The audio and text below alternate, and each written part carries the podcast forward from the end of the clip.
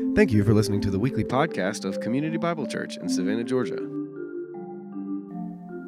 We hope you'll enjoy this sermon from our series entitled Imitate, a study on the book of 1 Thessalonians.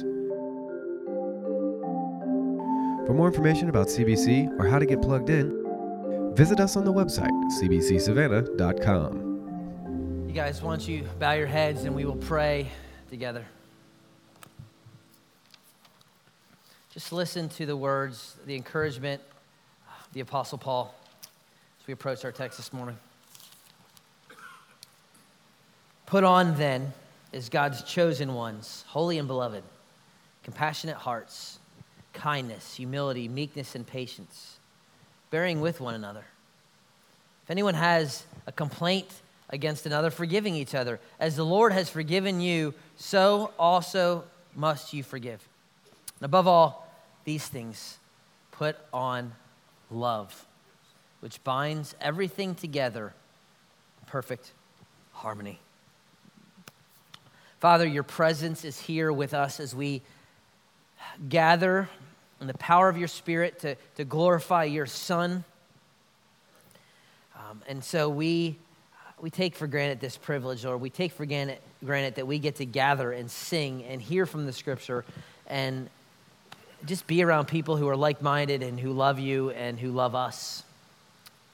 Uh, and so just let us just, just let's just, just enjoy that. That we are here to celebrate you on the first day of the week, the day you rose from the dead, Jesus. We're here to honor you. And, and I pray that this sermon, it's, it's a simple sermon, Lord. It is nothing just kind of, you know, new that we will have heard, never heard before if we've been in church, even if we haven't but it is so profound if we will be doers of the word that the impact of this sermon will, will, will span into eternity. That there will be fruit upon fruit upon fruit if we will just in simplicity follow what you have said here. And so I ask that your spirit, I invite your spirit to just fill us, to open our eyes, to, to, to get the, the thickness out of our, our ears so that we will hear and then do. Lord, because the world is a mess and it needs, it needs Christians to live out the gospel, is what it needs. It needs to see the light of Christ. It needs, it pines for it. Uh, we, we can see it all over our country. Uh, and so just help us to not be ignorant of that, to not just be so selfish that we forget why we're here, that we are your children for your glory. And I pray that CBC and be, that, the people here would have an impact on Savannah, that we wouldn't just be spinning our wheels, Lord. What a waste if we're just spinning our wheels. Make us more like your son. Speak through me, even though I'm a wretched sinner who, who just consistently rebels against you, Lord. But just help me to proclaim truth to your people in a way that you're honored. In Jesus' name I pray. Amen. Didn't get fired after last week. Praise Jesus. I'm still here. All right. Just so you know, the nurseries are in great shape for the next couple years. We'll be filling the nurseries. That's another good thing. Although I will say this, and, and any man's challenge, everyone's challenge is no man's challenge. If, you, if you're looking for a place to serve, we really are in just need for folks to help serve in that ministry if you feel called there. Um, we're more than interested in just putting a warm body. But we had last week, I think the number was from fifth, zero to fifth grade, like 260 students. And that's a lot of kids in this building. Um, so, and, there's and the, the problem with that is a great, but it, the problem is sometimes we have to close nurseries because we just don't have enough pla- people or places. And so, if you don't have a place to serve, we'd love to, to, to, talk to you about that. And it's, it's not a lot of, you know, preparing for 70 hours during the week, but it's just a, it's just a huge need for us as a church because y'all just keep having kids, okay? So, um, which we want, which we like. So, just as a heads up there. Um, I'm a simple dude, for those who know me. Many of you don't, but many of you do. I, I just, I'm very simple. I could eat the same meal every day. Uh, I could wear the same outfit if I was allowed every day. I would preach in chacos if my wife would let me, but I'm not, so that's how simple I am. Um, I, lo- I just love it simple, right? I like, I love the one click Amazon buy option. It's, it's so awesome. It's so simple. One click, Simple. I like Google. Even if they're tracking everything I do online, they know everything about me, I don't care. It's simple. My iPhone before this last update, which is horrible. It's like a 12 year old girl's dream or something, but I can't figure it out. But before that, my iPhone was simple slide, call. Very simple. Love it. Remember, I, I, I talked about this first service. This, this is the funniness of our church. Remember when in high school, some of us, that one pen that had the four colors and you kind of push the four, it was the best pen ever because it was simple. And then I'm like, did I even make that? Someone came up and gave me one after first service. I used to drive my teachers nuts with this thing, like, that's all I did in high school. That's why I was a P major. Um, simple, right? Just, you know, the, the, the old, I'm the old Nintendo guy. Two buttons, A, B, start, right? I can't do the new ones. My kids have all these things that feels like I'm flying a jet. I don't know how to do it. There's triggers and buttons, and no, you got to hit the R1 plus 2 button, Dad. I'm like, I don't even know what that is. Where's B and A? Because I like it simple, right? What often is not simple is church. What often is not, I think there must be a, an alert because everyone's phone's going off right now. So, what's not simple is, is Christianity sometimes. Not because it's not, because we've made it not. We've like we've we've defined what we feel like a good Christian is. So you got if you're a good Christian, you got to do this, you got to do that, you got to do this. You got to use this type of Bible, the ESV journaling Bible. That's the Christian Bible, right? How many of you got the ESV journaling Bible? Raise your hand. Don't be ashamed. Like half of you, right? All the all the teenagers have it. I have one too. But that's the standard Bible for all real Christians, right? And if I, if I do that, I got to know at least five Spurgeon facts if I'm a Christian. And I got to have 75 verses on the Trinity and how it applies to my marriage if I'm a Christian. And we just kind of make it complex. And often it feels like a more of a weight and a burden if I'm a good Christian than what Jesus says that I have come to give you life and life abundant. Right? And so what I want to do today is kind of fight back against that that pull. Because since day one we planted this church, there's something about churches that people love complexity. They love stuff. They love be. They want to do, do, do, do, do, do, do, do. And when we had 20 people, we had people trying to start do, do, do, do, do ministries. And we've always just said, let's just keep, let's go back to the KISS principle. Keep it simple, bad word for some of you, not for me, but for some of you. So I won't say it. Keep it simple, silly, right? Let's just get back to that. And that'll be, I hope that'll be freeing for some of you. Because what we're asking, every, if this is your church, and some of you, this is your church, you're a member, and, and some of you are just kind of a floater in or out. And so this is for you if you finally decide to land. But what we want from our people is very simple. And it's not something that we want, it's something that the scripture teaches. And, there's, and we're going to look at it today. And I hope it'll lift the burden off some of you guys. And it's just two things, all right? Everybody, hold up two fingers. Everyone can do two. Some of you like, yeah, rockers from the 70s. Yeah, that's a devil sign. You can't do that in church. Two, right? Two things is peace. Two things. All right? So simple that we're going to talk about that. Okay, you can put your hands down. Some of you are going to like sit there the whole time for the whole sermon. And you're like, when do I put my hands down? Just two simple things today that I want to encourage you. I want to get back to simplicity, fighting complexity. And it's two things that the Apostle Paul is going to say hey, this is what is pleasing to God. It's in the same vein as what we looked at last week. Last week we talked about uh, immorality, and he says this is how you walk in a way that's pleasing. This is in the same context. So, this is how you walk in a way that is pleasing. Two very simplistic, very simple things for us. Keep it simple, silly. All right? So, let me, let me read our text. It's just four verses, and we'll jump into it. Now, concerning brotherly love, you have no need for anyone to write you. For you yourselves have been taught by God to love one another, for that indeed is what you are doing to all the brothers throughout Macedonia.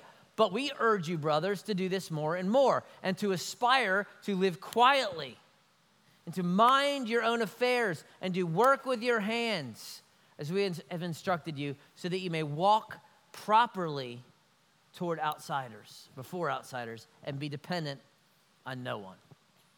So he starts off and he says, Now concerning. And what most commentators and people think is that this is the portion of the letter where he's addressing questions that they had. Remember, they're brand new Christians. They, were, they only had Paul for a couple weeks, couple months. And so he got to teach them some things, but not everything. And so they write back with a bunch of questions for Paul. What do you think about this? What do you think about this? And so we're going to see this over the next couple weeks. And the first topic they write to him, asking questions about, is brotherly love. What does Paul say about brotherly love? Now, the word for brotherly love is the greatest, most beautiful word in the New Testament, all right, in my opinion. It is the Greek word Philadelphia, all right? The be- most beautiful, eloquent, you know, this is just a great word, right? So much better than like something like Atlanta or Dallas, right? You know, those, are, those are not biblical words. This is a biblical word, all right? And outside the Bible, this word for Philadelphia, it, it just simply meant, at its simplest point, the love of a brother and sister have for each other. Couple, couple, folks with the same dad.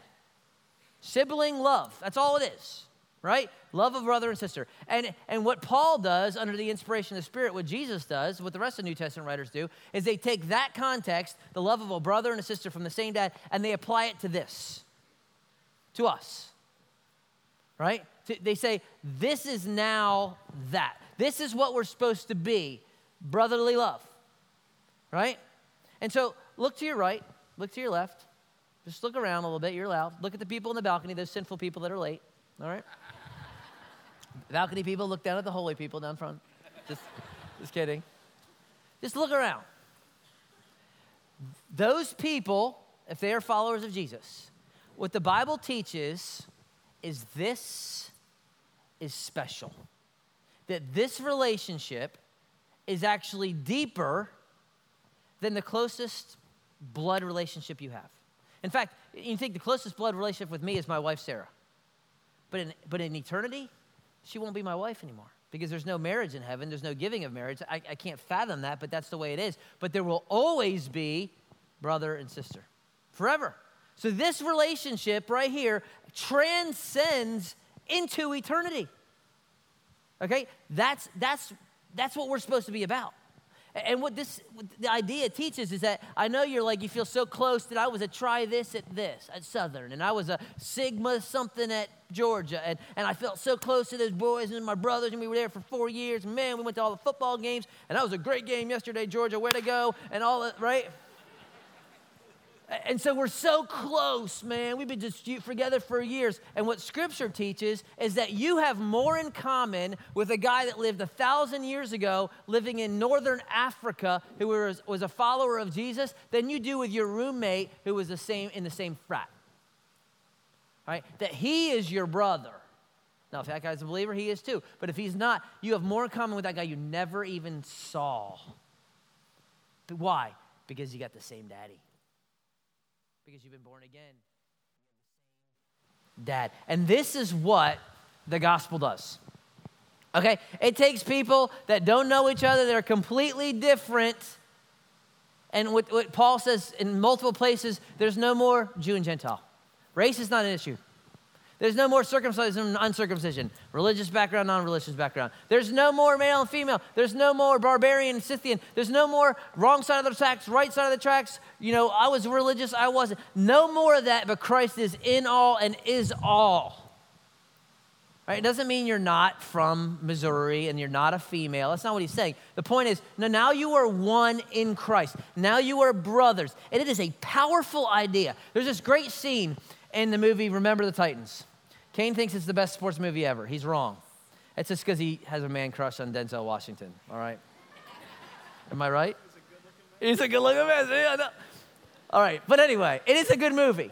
And, there's, and, it's, and it's at the height of the racial tension of the 70s and integration. And you have this, this, this white school, this black school, and they come together in a football team. At the beginning, they're having all this tension, but they finally meld under some great 60s music, and it's great. And they, and they start winning football games, right? But there's this powerful scene when the captain of the defense, Gary Bertier, who is, who is the white linebacker, he's in this horrible car wreck. He's in the hospital. He's paralyzed from the waist down and the guy that was at one time his adversary, Julius, African American linebacker from the other team, now on the same team, they have become best friends. And he comes to the hospital to visit him, and the nurse says, Only kin can come in here. And Gary says, Alice, are you blind? Can't you see the family resemblance? This is my brother. And he comes in, and then he tells him, it's this powerful moment. He tells Julius, he says, I was afraid of you, Julius. I only saw what I was afraid of, and now I know I was only hating my brother. And it is a powerful idea that two people that should never like each other, that are completely opposite and different, different backgrounds, different passions, that they could come together and become brothers. Right? It's, it's, it's a powerful thing. And, and this is what this needs to look like. And here's the first simple thing one finger. Everyone hold one finger. Very simple. Right? Simple. Right? Say it's simple. simple. It's simple. Your first thing is this we need to grow in love for each other. That's simple, right? We need to grow in love for each other. What does Paul say again in the text? Concerning brotherly love, you have no need for anyone to write you. You yourselves have been taught by God to love one another. That is indeed what you are doing, all the brothers throughout Macedonia. Look what he says at the end. He's already said, You've already done this, you're already doing this. We looked in chapter two. You guys are awesome, you're doing this. Everyone's talking about you in Macedonia. They're giving them money, you're being hospitable. This is what you're known for. You're doing this. But he closes and says this We urge you, brothers, to do this more and more. And this phrase, more and more, we've seen it before already. It's the first word for more is abounding. It actually literally means to overflow. He says, I want you to overflow more in brotherly love. And think about overflow. I love this word. Think about when you overflow something, right? A cup has too much water. I was thinking about it in the terms of cereal because I love cereal. Anyone else love cereal? We are a cereal eating family, right? What's for dinner? Thanksgiving, cereal, right? That's what we do. But so, and you know how it is when you go and get your favorite cereal right? And so if I go and the other night my wife was not there and I'm still on the sugar diet, but she wasn't there. And so I bought the biggest box of Lucky Charms I could find. And it was green. It was a special edition. So I'm like, I got to get the special edition Lucky Charms, all right? Because it's green, right? So I buy the special edition Lucky Charms and I go home and, it, and my wife's out of town. So it's cereal night for dinner for the kids. And I'm like, what's for dinner? Lucky Charms. Yay. I'm the greatest dad ever. And so I find the biggest bowl I can find in the house. All right, I mean, it's the biggest bowl. It's made for like stuffing at Thanksgiving. And I put it down and I pour as much Lucky Charms as I can into this bowl. And so much so that, you know, pink hearts, yellow moons, orange diamonds are spilling out everywhere. and it is awesome. And then what do you do? Then you go get the milk. And I'm not talking about that soy almond junk. I'm talking about if I'm eating Lucky Charms, I'm going whole milk. I go and get the milk and you pour it in, and what happens? It just bubbles over. More pink hearts, yellow moons, leprechauns. It's beautiful. And you just, it doesn't matter. You're just eating it and you're happy. That is abounding. Okay? That is overflow. But that's the idea of the text that here, brotherly love for people that are completely unlike you should Lucky Charms everywhere. That's what he wants. That's what he says. And, and again, we, we think spiritual is doing this, doing that, doing this, doing that. This Bible said this, this, this, and I'm not anti those things. I'm not saying that. But in essence, what Paul is saying, this is as God is looking down at those who walk and are pleasing to him. What is he looking for? You to get into yet another 17th Bible study for the week, or for you to do what? Just grow in love for one another. That's what he's looking for. It is very simple, it's not complex. And he tells them, hey, you're already doing this. You're doing this, right? The brothers in Macedonia, I'm not telling you anything new. If you've been in church before, you've heard this. It's not new, right? It's throughout. But it's, it's, it's what God's called us to. It's so simple. And he says, hey, I'm not, I don't have to write you because you're doing it, but also, here's why, and I love this phrase for you yourselves have been taught by God. You need to, if you're an underliner, underline it, because that's a great phrase. Because I think all our application comes right out of that. How has God taught us? And here, here's what you have to see. Um, ESV and some of your translations, NIV, NLT, a little tricky here. It's a very hard phrase to translate because, not to go into Greek intricacies, but because it's an adjective and blah, blah, blah, and all these other things. But actually, the ESV gets it a little bit wrong here in that it translates it as a past tense, as in God has taught you. You have been taught past tense. It actually is a present tense. And so the King James, believe it or not, gets it right when it says, For ye, that part's wrong, but ye yourselves are taught, are being taught of God to love one another. That right now, you don't need me to tell you anything about love. You know why? Because God right now is teaching you to love. You say, well, how is He doing that? Through the gospel. The gospel is, that's why it's, it's something we don't just get saved and then we don't come back to it. It is constantly at the forefront of who we are. The gospel is informing and teaching and driving, and we keep it ahead of us. So think about it in this ways. What does the gospel, what does the love of God and the love of Jesus and the, and the comfort of the Spirit, what does it teach us about those who are the rejects of the world? Right? And when I think rejects of the world, I think high school cafeteria. Right? Because all of you know there you are, you're eating your green beans or not eating them, whatever, and you're eating, you get your cafeteria, and you're with your cool friends, and you're there, and you look over, and at that table, there's the same girl who has been alone for three months eating lunch. And so, Christian, high school student, what does the gospel teach you about how to deal with that situation? The gospel teaches you that instead of sitting with your cool friends, uh, that you would get your pizza and you'd walk over and you'd sit down to that person who is the reject of the world and you'd be like, hey, how are you doing? I'm Joe. See, that's what the gospel teaches. Why? Because you were a reject because you were unattractive, because you were an enemy of God, and he went and sat next to your table and said, Hey, I'm your brother. I'm going to lay down my life for you. See, that's what the gospel does. What, what does the gospel teach us about sinners? Because our, our, our, our, whole thing is, oh, I, yeah, I, I can't go to their house because they're going to have a bar. And if I go to their house and someone sees me from church at their house at the bar, they might think that I'm a wicked person. So I'm going to stay away from that sinful people that invited me for the barbecue and to watch the game because I'm not, or I'm not going to let my kids go to the middle school thing because there's some kids at that thing that are bad kids. And we don't want our kids around those bad kids because then our kids might be bad kids. What, is, what does the gospel teach us about how Jesus treated sinners? He went to Zacchaeus' house.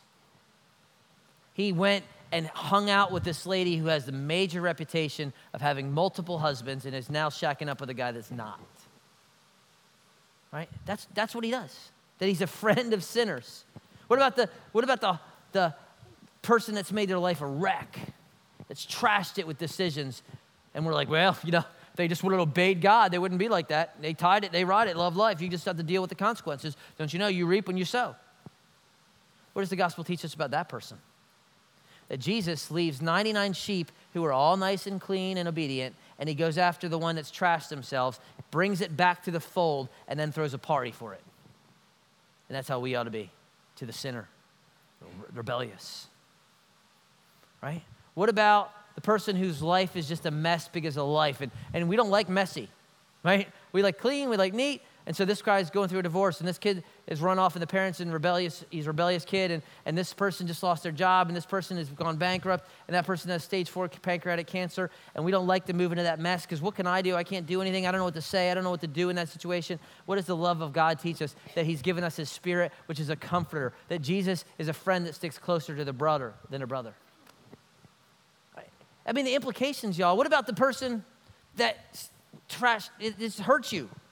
I mean, what about some of you? This is like where I'm at right now. What about the mom on the other team, right, who you despise because she's trash and chalking your daughter and, and she's just obnoxious? What about that woman? The rivalry team. What does the gospel teach about her?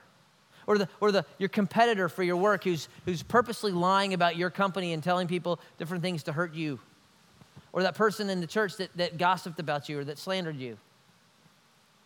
What I want to do to that woman is slash her tires and, and, and write a note Jesus loves you.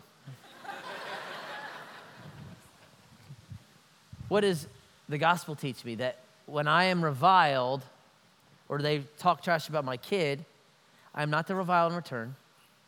When suffering, I utter no threats, but I give a, what uh, did Jesus say? I give a blessing that I pray for my enemies. And so if you go to Savannah Christian, right, and your mortal enemy in life is Calvary, that you're praying for them. And Calvary folks, you're praying for Savannah Christian. And Country Day people, You don't really have good sports, so no one really cares. But no, just, just, just kidding. The golf team's great, I know.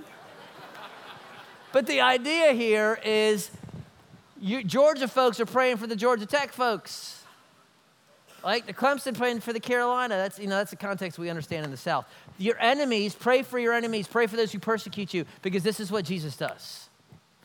I mean, the implications of the gospel, right now, God is teaching through his model. That, that's the point right? That is the point. That the Spirit of Christ in you is the Spirit of love, Paul says in 1 Corinthians. He tells us later that it's not a spirit of fear, but of power and love and of self control. So you're like, I don't know if I can do that. If you're born again, you can because the Spirit of love dwells in you. I know you can because the Spirit of Christ. And this ought to be lucky charms everywhere in our midst, right? It's not complex. Very simple, one button. All right, but it's not always easy. Sometimes it's difficult, right? You know why? Because you got folks in the church. I got Pickering and I got Chittister, and they're Steelers fans. And Steelers play the Eagles today at 4:15. I got worse than that. I got Hurst and I got Peterson that are Dallas Cowboys fans. See? The trash talking continues. There's people in the church that don't look like me, that don't act like me, that don't have the same convictions as me. They do different things, they have different passions, they raise their kids different, they do all these things different. And they may have even hurt me. Right? It's hard. But that's why we go back to brotherly, familial love. Yes, they hurt me, but guess what?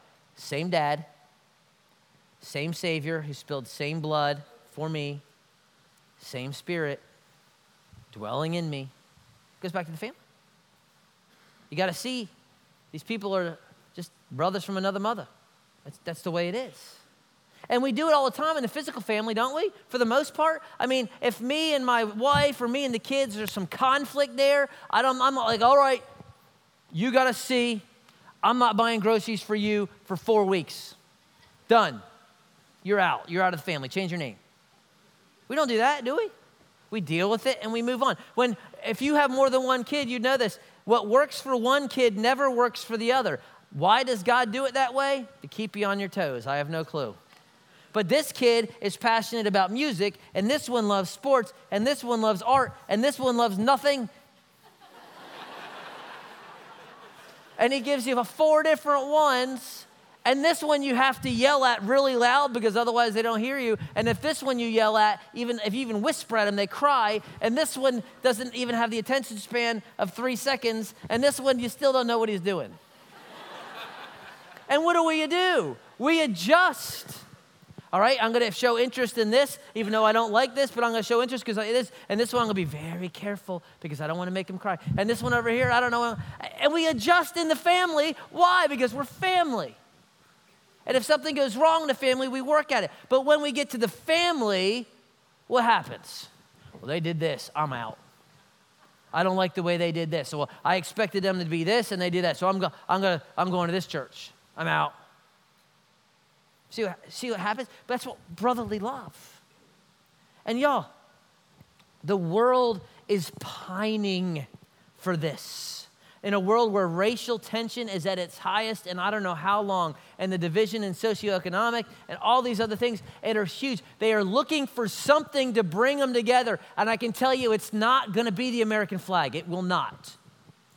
What it will be is the blood of Jesus Christ. And so, Christians Christians need to stop fighting about who's homeschooling and who's drinking a glass of wine and who's, who's driving an SUV and who's voting for whoever and who's doing this. And they need to start understanding that the world needs to see people from the wrong side of the tracks and the right side of the tracks, tall, short, everything else in between, all the races, coming together under the banner of Jesus and loving one another. And not saying, well, I know what you're going through, and you just need to feel like me. Listening and caring and, and moving towards each other in brotherly love. That's what needs to happen in the church. Because the same dad, same Savior, same Spirit. Right? And here's, here's what I want you to get that kind of love does not happen sitting in rows. All right? It does not happen shaking a hand. Oh, I know his name now. I didn't know last week. I've been calling him brother for the last six weeks. know his name. It's Bob. It doesn't happen sitting in rows. It is not taught in a classroom. God does not, if, if it was, then what God would have done is he would have came down, he would have got out his, his, his flannelgraph or his whiteboard or whatever. Jesus would have said, Here's love. Point one love, love, love. Love, love, love, love. That's not what Jesus did. What did Jesus do? He becomes a man. We just sang it a little bit ago. God with us. He incarnates, he becomes flesh and blood, the God man. He becomes one of us. Right? And then he spends three and a half years with these guys teaching them to love. And at the end, before he's crucified and resurrected, he says, What I've done to you, men, I want you to now go do. Because more is caught than taught. So he models it. Because if I hear, I forget. I see, I remember, but I do, I understand. So he spends three and a half years doing so these guys get it, and then they spend the rest of their lives doing so that the church does. It's, it's, it's the way we learn. It, even if you want to learn a language, you want to learn Italian, you can get Rosetta Stone, go to Italian class. What's the best way? Go move to Venice for two years, immerse yourself there, and then you'll learn. You cannot learn and grow in love. It's not something you put on the heavenly chalkboard. You have to immerse yourself into the family. And here's my fear great C.S. Lewis quote he says, We may talk so much about loving people in general that we have love for no one in particular. We may talk so much about loving people in general that we may love no one in particular. Again, this is not new. Uh, you know, if, you're, if you've been Christian, you hear love, love, love, love, love, love, love. But we talk about it so much and we put it on the whiteboard and we have quiet times about it and we make it hype, but we make hyper spiritual. The people that are hyper spiritual will do, do all this. But, but Paul says, hey, you want to know what's pleasing? love each other. And look, the quiet time is important. You know why? The quiet time feeds the soul and gives me power and strength so that I can go out and do the things that matter. We make the quiet time, we make the quiet time the highest point of spirituality, and what it is, it's supposed to feed the highest point of spirituality, which is you going out and doing it and obeying the 50 or so one another commands that are found in the New Testament. By the way, out of the 50, I don't even know how many are, like 50 something, right? Out of that, 13 of them are love one another. So like a third of them and, out, of, and beyond that, then you have like greet one another with a kiss of love, serve one another in love, be devoted to one another in love, serve one another in love. So love is tacked on to like half the other ones. And then Paul says, You want to fulfill the whole law? Love one another as yourself. Jesus says, Greatest command, love God, love each other. You want to do it all? You want to do all the one another's? Love. Right? Love. But it doesn't happen in rows. It just doesn't. And you, we got to get to the point, y'all. Our church is growing. There's not a lot of space. The nurseries are full. This is great. We're resisting the, the whole go to another service. We don't want to do that because we just love being together and we don't want to make it hard. But what it's going to take is some of you in the church. Many of you are doing this, and you're like the Thessalonians where he said, You're already doing this, now abound. But some of you are just sitting in rows, and you have to stop treating the church like the golden corral of your spirituality. A little bit of this, woo, a little bit of that. Drop the kids off at the chocolate fountain, and we'll get, you know, and that's kind of the way it is. That's not New Testament. That's talking about love. That's what the Apostle John says, little children, let's not, let's not love in word or talk, but how? Deed and truth. It's getting it off the whiteboard and getting it into the lives, right? And that's going to take, like, like anything, real love takes sacrifice. It takes, it takes action. God demonstrates his love towards us, and while we were sinners, Christ died.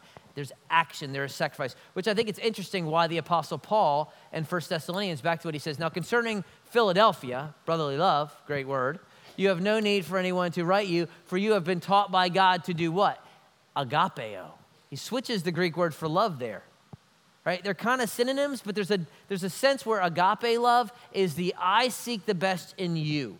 Whatever, whatever is necessary for you to be at best, that's what I do. That's that idea. It's what we talked about the, when we went through Ruth. It's the New Testament version of Hesed loyal, faithful, stubborn love. He says, You concerning brotherly love, you've been taught by God to sacrifice, to give sacrificial love. How? Like Jesus. Right? Like Jesus. It doesn't take place in rows. And think about this. I heard this on the radio just, just last night. It really kind of struck me. It's just one of those like one minute, you know, sermonizing things on the radio. But the guy asked a question. He says, If you were to die today, who would be your pallbearers? Who would carry you? Who, who would be standing there saying, This guy loved me. I loved him. Right? Would it be like three guys and so the, the coffin's like boom, boom, you know, they're dragging it out because no one to carry you? No one knows you? No one, no one knows your love. No one's been loved by you. We're, we're not talking about adding another piece to your Christianity. That's not what we're talking about. We're talking about living out the Christianity that's, that's here. And there's not a one size fit all. So I'm not trying to recruit you to the nursery, although it would be great for you if you went. I'm not trying to get you into a community group, although I think it would be very helpful for some of you who did. There's no recruiting aspect here. There's no one size fits all. But what you need to be in a place is where you are giving your life away and people are giving their life away to you. When, there's a, when you need a shoulder to cry on, there's a shoulder. When you need to laugh, there's somebody there laughing. We're just talking about doing life together. It may be getting coffee with the same group of gals that you've been getting together every Thursday morning. That's awesome. Maybe it's a group of guys that you go out and do this and every Friday morning. That is awesome. It may be your BSF group. It may be your community group right? It may be on the same service team. It may be you and your, you know, these ladies, that they all have the same kids at the same high school, so they get together and they pray every Thursday. And great, but you need some place where you can have relationship, so people know you, they can love you, so that when the, when everything falls apart, someone can be there. When you need someone to pray with, they're there. When you want to just go get a mani and petty, they're there. When you're moving, there's someone to carry your sofa. They're there. That's true love. Saturday afternoons moving somebody, I can tell you. When you're sick, that they're there let me get your kids so they don't all end up puking and you take them to your, that person. When you're in a hospital, they're there. That, that's what the church is. That you're never, we got thousand plus people. You're never going to know everybody, but there can be 12 of you, 20 of you that are doing life, that you've invited them to speak truth in your life. So if you ever see anything in me that is wrong, that I'm heading in the wrong direction, please tell me because I don't want to destroy my family. I don't want to destroy my, my, my character. Those kind of places. And it's going to take, for some of you, some initiative. Because let me just tell you a secret about our church. We're like Home Depot, all right, without the orange. You can do it, we can help. We're not going to do everything for you. And that's purposeful because a lot of churches will, oh, we'll do everything. We'll make it all. We'll do, do, do, do, do. We're not going to do that. You're going to take some ownership in your part. Because if we carry you to the beginning, we're going to have to carry you to the end. So we're going to provide some opportunities, and we're going to just trust that you're like, hey, I'm going to move forward. And that frustrates some people because some people just want us to do everything. We can't do everything. We can do a little bit, and then you can, you can do the rest. And that's kind of where we move, right? But it's going to take some initiative for some of you for you to move towards people in love. But this is what pleases God. And this is, it's very simple that we are to grow in love for each other. All right? And the second thing, real quick, I don't know if you can remember this. It's hard. It's two things I know, right? So it's grow in love. Everyone say grow in love. Our second thing is real hard go love. Right? Can you remember that? Grow in love and then go love. And, and, and, and the heart here is the first part, Paul is talking about those inside the church. The second part, he's talking about those outside. So we would call it the world, right? But that you we be a part of growing your love for here, and then you actually are going out and loving the world. Let me read the text, verse 11, as we continue. So, this is what I want for you to aspire to live quietly, mind your own affairs, work with your hands if we instructed you, so that you may walk properly before outsiders, be dependent on no one. All right, so what's going on in Thessalonica? We don't have a lot of time to unpack it. If you read Second Thessalonians, this becomes real clear. So, Paul, when he's there for that short time, is able to teach them a little bit about the return of Christ. And he tells them that when Christ comes back, it's going to be very hard. There's going to be opposition right before he comes back, so there's persecution. The persecution is so heavy in Thessalonica that some of these Christians are thinking, Jesus must be coming back soon. So, wait, why are we going to work? We're going to heaven soon. So let's just quit. We'll just chill out. You know, we won't pay, we'll rack up the credit card bill. We won't pay it because we know we're not going to be here. We'll go talk theology at Starbucks all day long because Jesus is coming back right? And that's what they were doing. So they basically were doing nothing. And so that they, they started becoming busybodies and bothering the people that actually were working. And then the people that were working were going to have to start supporting the people that are not working because they got to pay their mortgage. And so they don't have a job because they're sitting around talking about the rapture.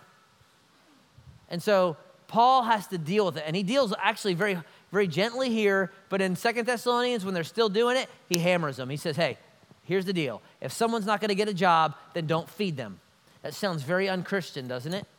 But that's what Paul says. He said, if they're going to just sit around when they can work and not work, don't feed them. And after a couple days, they're like, oh, I need to go to work. Then they'll get the idea. But we're not quite there yet. They're still kind of just like playing, you know, this thing. But, but what Paul does in just two quick verses is he gives us a great theology of work. And I would love to spend five weeks just talking about work because it's such a big issue in the church and there's a confusion about it. We have a culture that's not big on work. We try to get out of work. You never see a commercial for, hey, if you paint it, this will take you four coats to get this right, right? It's only one coat and walk away, which is not true. I've never found that paint. We got vacuum cleaners now that you don't even have to use. You just hit the button and it just kind of walks around your house. Unless you have my dog, that thing would be toast in like a day. So we, we don't like work. We got TVs that don't even have buttons. I don't even know how to turn it on. If you lose the remote like you do, you're just staring at a blank screen. Back in my day, the remote control was me. Some dad says, Get up by the TV. Remember this? 80s? Hit the button, switch. I'm sitting there pushing the box. Oh, go back. I'm the remote control. Now, we've worked ourselves out of that, right? Because we don't like work. And, and look, let me just give you a quick, you know, five weeks of sermon in three minutes on work. Number one, work is good. God created you to work. You were made in the image of God who works. Read Genesis 1 and 2. He is a working God. And work is not a result of the fall. Work being work is a result of the fall. I don't, you will in heaven work. I don't know what that looks like, okay? He doesn't tell us. But in the new heavens and the new earth, you will not be sitting on the top of the cloud singing in the choir. You will be doing something, just like they did in the garden. The only difference is it will bring absolute joy. It will be perfect because it won't, there'll be no sin. So I don't know what that looks like, but it'll be great right? So understand you're created to work. Number two, understand that work is more than your job. It's not just making money. There is work to be done in your marriage. There is work to be done in your spiritual growth. There is work to be done in relationships. Kids take work. They didn't tell you that before you had them, did they? You're thinking, I'm going to have these kids. They're going to take care of me when I'm old. They're going to bring me breakfast in bed. They're just going to come up and say, Dad, you're the greatest dad ever. Here's $20. Instead, that's not what they do. They take $20. They keep you up at night. You're tired after a day's work. You got to deal with spelling lists and term papers and running to Walmart and filling computer printer whatevers. They take work, right? And we're all called to work in these areas, right? Third thing about work is it has value. That God is not impressed with your position. He's not looking, oh, he's a CEO now. That's very good. I never thought he'd make it. He's not looking down, oh, he's in, oh, he's not depressed because you're still in middle management or you haven't got promoted or you're still working on your degree. He's not impressed at all. He upholds the universe with the word of his, of his mouth. So he's really not that impressed that you actually, you know, got to the top of the ladder. All work has value. So you can't say, oh, it's just cutting grass. It's just spelling. It's just because there is no it's just. All work has value because God has put you in this place. And so here's the, here's the last thing, real quick, and this is where I want to land, is that your work is not about you. We've made it about me. We have become very egocentric, and I have to find my dream job and find your passion. And if you, if you find your passion, you never work a day in your life. That's junk. It's a great t shirt, it's a great meme, it's junk. You, you could have the dream job and it'll be work because you live in sin. So, yeah, you can enjoy your job. Young folks, just listen to me. There is no job out there that will feel like I never go to work. It's the greatest thing in the history of the world. That's what everybody tells you. It's not true. You can love your job, but it's still work. It's still hard. Right? I want to be a professional athlete. Ask them how they feel on Monday. It feels like I worked. Right? They get tore up. Their bodies, at 40 years old, they can't walk. It's work. And so you need to understand that your job, your career will never be the ultimate fulfillment of life. It was never designed to be so. And it's not just so you can go out and buy, buy, buy, and get what I want, and get my boat, and get my stuff, and retire at 40, and then do what I want for the rest of my life. Those are non biblical views of work. It is not about you. He, told, he tells us two reasons we have work. Number one is that you may be dependent on no one. So you can provide for yourself and for your family. That's the design of work. So that you're not asking them, oh, you know, I'm sitting around drinking coffee, talking about the rapture. Can you pay my mortgage? Now, it doesn't mean that people don't have need, they get laid off, and that's why people, that's why you do have a job, so that you can help provide for people that don't. In case of emergencies, or that guy over there, he needs to do this. But it's to provide for your family, those who come behind you, maybe those who come before you, because if you have to take care of your parents because they get old and they have to be, that's your job too. But to provide for those around you, to provide for others, to even maybe to provide for those you don't know. We support as a family through, I think it's World Vision, a little girl named Adilma and we send $35 to World Vision, and they feed her for a month. Right? And she gets good food for, for a month for only 35 bucks. It's a pretty good investment. Right? Most of us couldn't make two days $35. But that's, that's one reason that God has given you a job. It has nothing to do with you, it's to provide for those around you. The second reason, and this is the important one, is that you may walk properly before outsiders that your work is actually for those outside the church. The outsiders is not Christian, those who are not in the church, that God has provided your work for those outside the wall. Why? Because what you have to start connecting the dots and seeing is your job is one of the best ways where you can love people.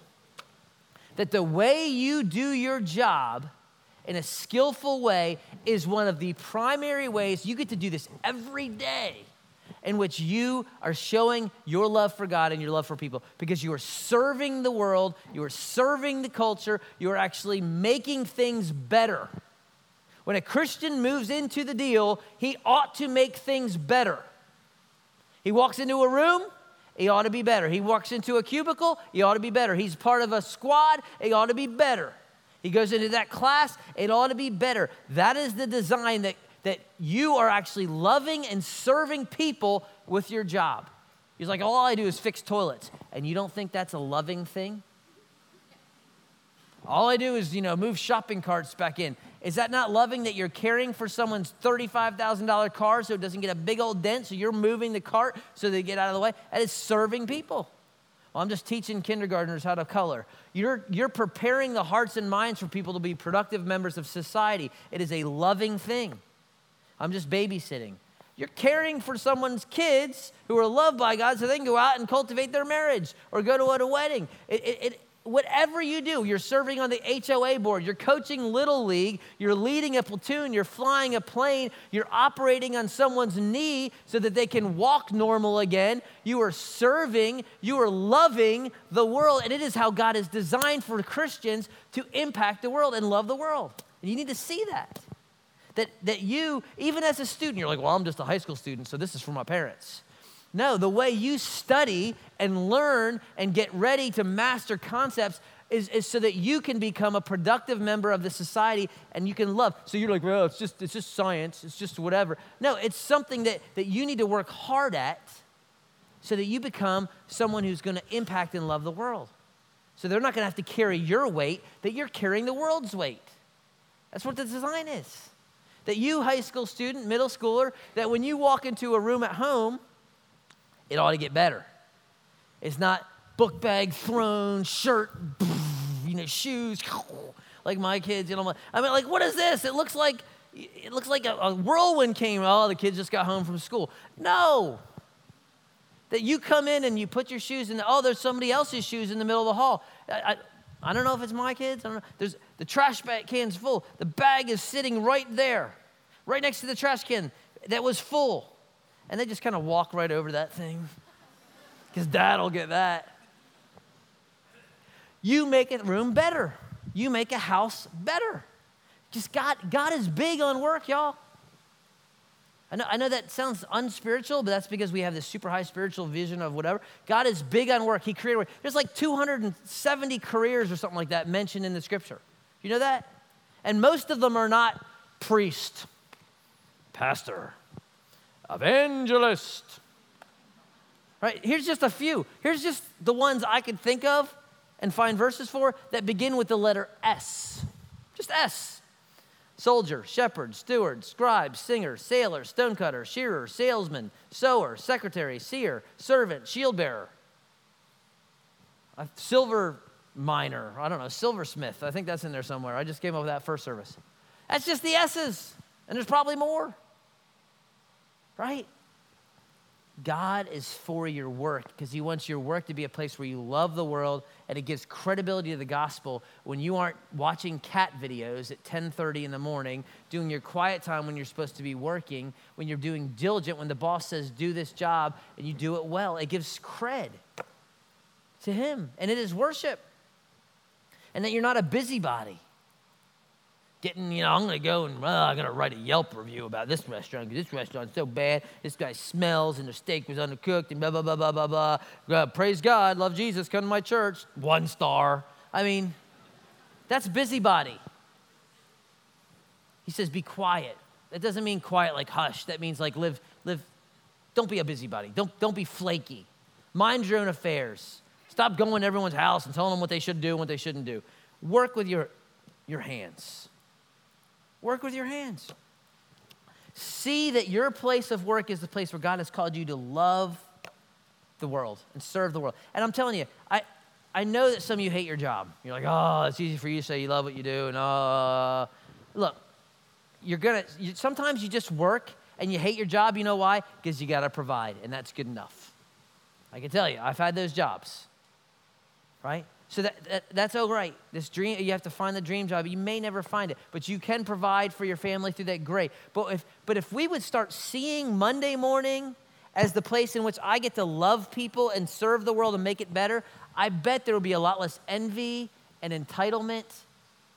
And we would start seeing that this is something that God has done. And it would help you with those delays when you get passed over for this. I bet it would help a lot with that perspective. And it would help the whole, well, I just really want to be in, in ministry. Some of you in this church will work in vocational ministry, very small amount of you, because you are already in ministry. SCAD is your ministry. Gulfstream is your ministry. The United States Army is your ministry. Working at Publix is your ministry. Serving food to people at Applebee's is your ministry. Being a doctor is your ministry. Being a lawyer is your, you got to see it. You got to see it. Because our desire is to send a room of people into these high schools, into these places that rock work and that serve the world. That is our heart. I mean, Paul built tents for a living. This is the great apostle Paul. I mean, the essence, the equivalent, he worked at Bass Pro during the day and he preached at night and it was worship and it was good and it had value. Right? Because everything we do, Paul says, work hard for the Lord and not men. You're not working for the man and you're not working for a check. You are working knowing that the Lord will give you in his inheritance. It is the Lord where if you if you do a great job and you make minimum wage, you can count on this that one day your inheritance will be great if you are serving the Lord Christ. I love how he closes. You are serving the Lord Christ. Your boss is not that guy who yells at you, that mean woman who does this, the principal. Your boss is the Lord Messiah. And he's pleased when you serve and love the world well by showing up tomorrow and doing a great job. It is very simple, right? Not always easy, sometimes difficult, but it is very simple. We grow in our love for each other, and then we go and we love people. Not radical, very simple. It's what we are called to do, it's what you are called to do. By God's grace, we'll do it. We're going to celebrate uh, the Lord's table in a minute here, which is really cool because we're celebrating that which makes us one, right? The blood of Christ, the body of Christ. It makes that guy over there that's from here and this guy over here, it makes you brothers. So it's kind of cool. It also is celebrating the work of Christ, the finished work, where he says on the cross, Tetelestai, it is finished. I have sat down at the right hand of the Father after being resurrected, and nothing else needs to be done. That the work of Christ is finished. And so, if you're a Christian this morning, you have put your faith in Jesus for the forgiveness of your sins, we invite you to celebrate the Lord's table with us. We want you to do it. If you're not, we'd ask you to just kind of abstain because it's a meaningful, meaningless uh, symbol for you because you, you are not under the blood and under the body of Christ. And so we would encourage you to believe. And if, if you have questions about that, we'd love to talk to you. But this is a, a celebration for those who have put their faith in Christ for the forgiveness of their sins. That we are his workmanship, that we are created for good works that he might, that we might walk in them. So we're going to celebrate that together. Here's how we're going to do it. Normally we pass it out and you kind of take it when you're ready. Today I'm going to ask you to, to hold it just hold it for a few moments, and I'm going to come back up. And we, as brothers and sisters, as one body, will take it together at one time. Okay? Let me pray. We'll worship. Jesus, be glorified in your church. Be glorified in the simplicity of a body of believers who are different, that, that just love each other well, that they don't see what the world sees. They don't see race, they don't see economics, they don't see politics, they don't see past, they just see commonality under the blood of Christ. I pray that this will be a church that does that well. We put aside preference, we put aside pain, and we just press on towards the goal for the upward calling, prize of Christ.